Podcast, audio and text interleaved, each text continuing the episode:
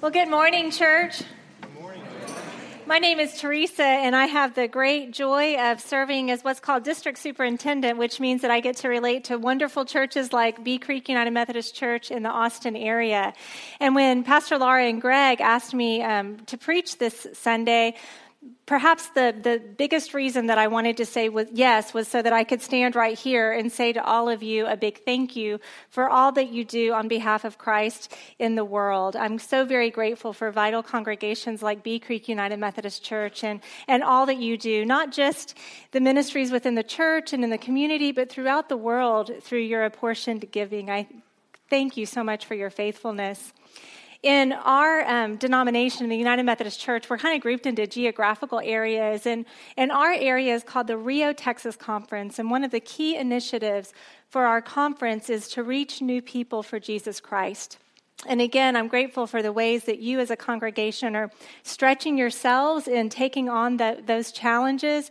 For example, by um, considering a satellite worship service down the road where you will reach people that aren't here yet. And that's a wonderful thing because it's true that sometimes our churches um, turn inward and we begin caring so much about what's going on inside of the building that we forget that there are people that are not yet aware of God's good news. So I am keeping you and your leaders in prayer as you consider that vision and it, as it comes to fruition. I also keep you in prayer as you have a building program underway. Does anybody around here know anything about that, right? You got the building? They're very well aware, a lot of building. Um, in fact, I was on your website a few weeks ago and I noticed that even the sermons were all about building, building, building. And again, grateful for the ways that that building will enhance not just the ministries here within your congregation, but I believe that it will also provide yet another way for you as a church to connect with people in the wider community. And so my prayers are with you as that building gets built. So, playing along with the theme of buildings, um, today I want to talk just a little bit about building relationships. Building relationships. And um, to do that, I'm, I'm thinking even just of the, the image of the cross. Um, we're in this season leading up to Easter where before we get to the good news of the resurrection, we remember the bad news that Jesus died a painful death on the cross. And a Christian scholar once said that the cross, the very symbol of a cross, reminds us that God is all about relationships. And here's how he would explain it. He said that vertical beam, the up and down, reminds us of our relationship with God. And then the horizontal beam stretching out reminds us of our relationship with one another, not just here in our Bee Creek church family, but in the wider world. We are called to extend God's love to all. So we're going to be, we're going to be looking at um, building relationships a little bit today. And of course, we, we ultimately remember that the cross is also a symbol of the sacrificial love of Jesus Christ, where he gives up himself to death so that we can be freed, even here and now, from the chains of sin and death. So I invite you to be in prayer with me. Let's pray. God of love, we're grateful for the gift of this beautiful day, for your presence here with us. We give you thanks, O oh God, for your holy and living word, its meaning in our lives today and always. And we ask, O oh God, in these moments now, that the words of my mouth and the meditations of all of your hearts be acceptable in your sight, our strength and salvation. Amen. So, I want to share with you a few verses from Matthew's gospel, but before we get to the words, I'm just setting up a bit of context. So, 16th chapter of Matthew, and by this point in Matthew's gospel, Jesus is very well aware of the path that he is on. In other words, he knows by now that the powers that be in this world, mainly religious authority, um, they're out to get him, to put an end to his, his message of unconditional love and radical justice. They want to put an end to it. And Jesus knows this. He knows that the path that he is on will ultimately lead to his death. And not just any death, but death on a cross. And it will be unimaginably painful, and there will be suffering. Now, Jesus knows this, and so he begins to share this with his disciples. He wants to prepare them and to let his disciples, his closest followers and friends, he wants them to know that this is going to be happening to him. And as you can imagine, the disciples are not so happy to hear this news. They don't want to have anything to do with it, they don't want to hear about it. In fact, Peter, Peter's the disciple who says, Lord, forbid it. This should never happen to you. And you might recall those infamous words in the New Testament where Jesus says, Peter, get behind me, Satan, calls Peter Satan. And so it's in this context that we pick up these few verses from chapter 16. The gospel says, Jesus told his disciples, If any want to become my followers, let them deny themselves and take up their cross and follow me. For those who want to save their life will lose it, and those who lose their life for my sake will find it. For what will it profit them if they gain the whole world but forfeit their life? So, Jesus, Jesus reminds us that he's on this road. And I believe that these very few sentences in the Gospel of Matthew, just a few words that I've read, but they, they contain and embody an abundance of life lessons. So many lessons on faith in these few verses. One of the most important lessons I feel like was written for people like me who try to do good and are good rule followers. Are there any today that would confess that they're the rule followers? Like you do things the right way. And, you know, I, I often, I still am in recovery from this assumption that if I, if I do the right thing, if I do good, if I follow the rules, then all will be right in my life. And yet, Jesus, Jesus' own life and living reminds us that as good as we feel like we are, as much as we might follow the rules, that does not protect us from the pain and suffering of this world. I mean, think about it. Jesus was as good as they get, and yet pain and suffering came to him. And so, part of the, the lesson for me today is, is remembering that a life of faith, a life following Jesus, is not about protection from the harm of this world, from the evils that are around us. Instead, it's remembering that Jesus is with us always throughout the ups and downs of life, our joys and sorrows. You remember Psalm 23 reads, Yea, though I walk through the valley of the shadow of death, Jesus is with me. Sometimes I think it should have read, If Jesus is with me, then there's no valley of the shadow of death. But that's not how the Bible reads. I was sharing at the 815 service that um, I grew up in a really small town near Corpus Christi, and I was raised in a United Methodist home, a Protestant household, and I, I had always seen an empty cross, whether at the church house or in my home. I just always embraced the, the symbol of the empty cross as a sign of my faith that Jesus has been risen from the dead. And that's still a core, a core piece of my, um, my faith formation.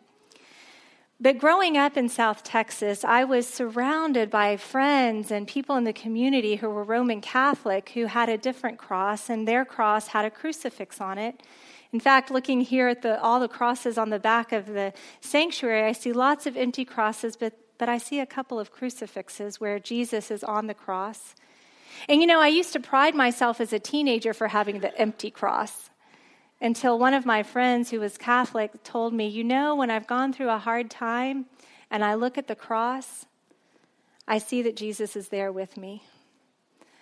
When I look at the empty cross, sometimes I, I wonder where Jesus is. But looking at the crucified Lord, I remember that not only is Jesus with me in my own suffering, but Jesus himself has walked a road of suffering. Here's another thing about these verses and the, and the way that they teach us about relationships, kind of switching gears. But when it comes to our relationship with one another in the body of Christ, in the church, we are often called to self denial for the greater good. Um, I, re- I remember being here in worship with you last week when Trent was preaching and he was talking about the new building. And he even said things about how wonderful it's going to be, but you know, we may not always get our way. We might not all like the color of the paint, for example. I remember specifically he talked about that. And in these little ways, we as a body, we, we, call, we are called to self denial for the greater good. It's a key part of being in relationship. And I'm sure you've experienced that whether it's in the community of your family, the people you live with, or the people you work with, or the people that you are in church with. One of the key messages from Jesus is, is for us to lead a life of denying our own wishes for the sake of the greater good and being in this work together. That, that concept is so countercultural. We live in a society that's all about me and what I want, but Jesus calls us to a different way. So when we think about building relationships, um, one of the one of the things um, I think about is is building Legos. Right? That's that's my world because I'm surrounded by Legos. I didn't tell you at the beginning of the sermon that if you hang with me, you actually might learn a few pieces of trivia about Legos.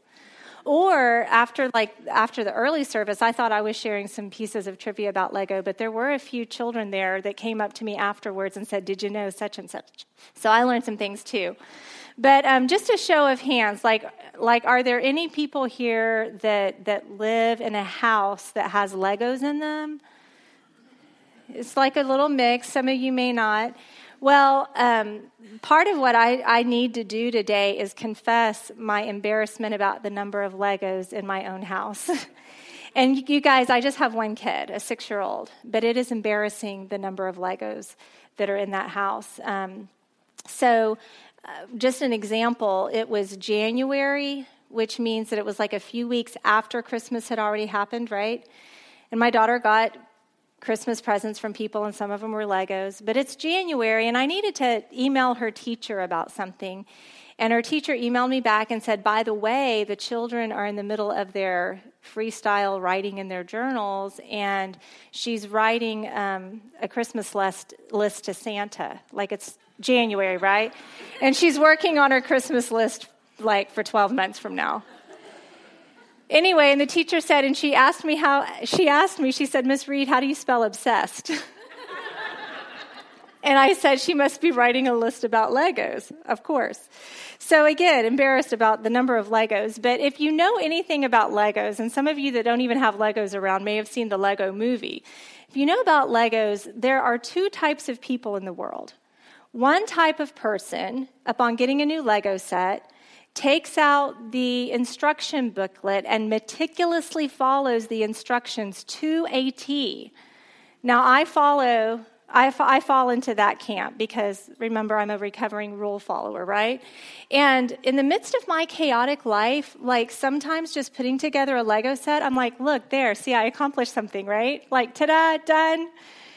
Now, the second type of person, well, first of all, is there anybody? Is there anybody out there with me? Can I get an amen? Like, am I alone? Okay, because then the second type of person, upon getting Legos, they're like to heck with the instructions, right? And they they in their creation come up with their own thing. Like better yet, just like put a whole bunch of different kinds of things together, and um, you make your own creation. So my daughter falls into that category. And on any given day, this is how just a section of our coffee table look like our coffee table's been hijacked by the Legos. And like if you look up here, that this is all her doing. Like that, I just realized that's like one of the little Lego girls, but it has a Chewbacca like head on it. And then it always looks like a crime scene because there's always body parts down here that are headless and everything. But she's just like into making her own thing, and it makes me crazy.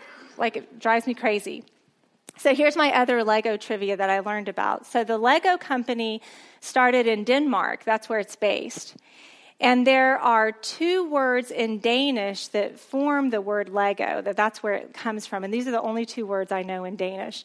But the word Lego comes from the combination of words leg godt, leg godt, which means play well. Some of you may know Danish already, so you may have already known that. But play well. And I feel like this is like a good reminder for me in my relationship with my daughter to like try to play well together in the midst of our differences. But that really applies to us in the body of Christ as well, or any relationships that we're a part of, to play well and to, to spend time together.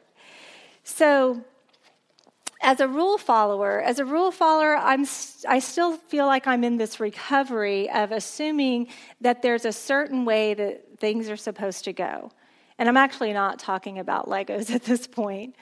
As a rule follower, I'm still in recovery from thinking that my life should be a certain way or that it should unfold a certain way or that church should be a certain way. If you're like me, sometimes you have this perfect vision of how it should all come together, but then it's like the Holy Spirit comes along and says, Mm-mm, we're going that way. And that's really hard for people like me. But a life of faith is surrendering and letting Jesus be in charge, letting Jesus be the author of our salvation. I'm going to look back just again to the Bible verse from Matthew chapter 16, but this time I'm going to read it from a different translation. This is Eugene Peterson's translation in the message. And he often has a much more blunt, for lack of a better word, way of approaching the scriptures. And hear how he puts it. The Bible says Jesus went to work on the disciples. Anyone who intends to come with me has to let me lead. You are not in the driver's seat, I am. So don't run from suffering, embrace it. Follow me, and I'll show you how. Self help is no help at all. Follow me. Self sacrifice is the way. So, Jesus is reminding us, Jesus is reminding us that in spite of the choices we make, in spite of our trying to follow the rules, in spite of our trying to do good, Jesus is ultimately the leader.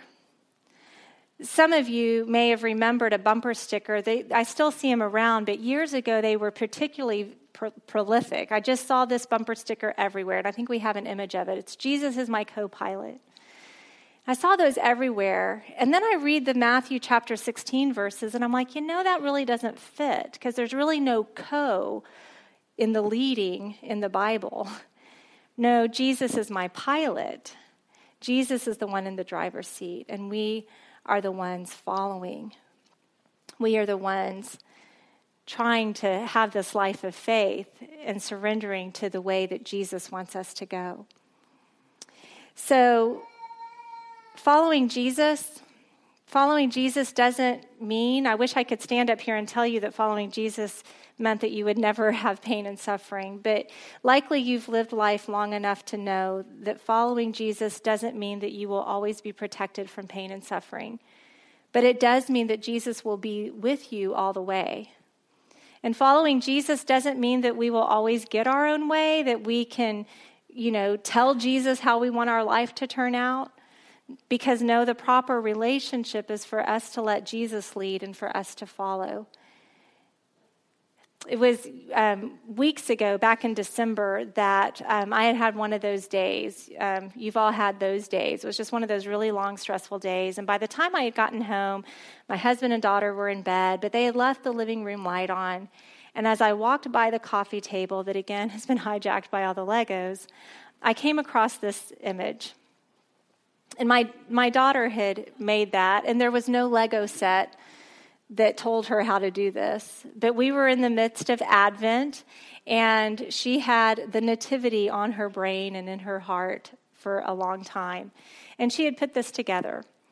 And I thought to myself, you know, this is how God is showing up in unexpected ways and unexpected places at unexpected times to tell us that He's in charge and that all is going to be okay in the midst of the mess of life all will be well.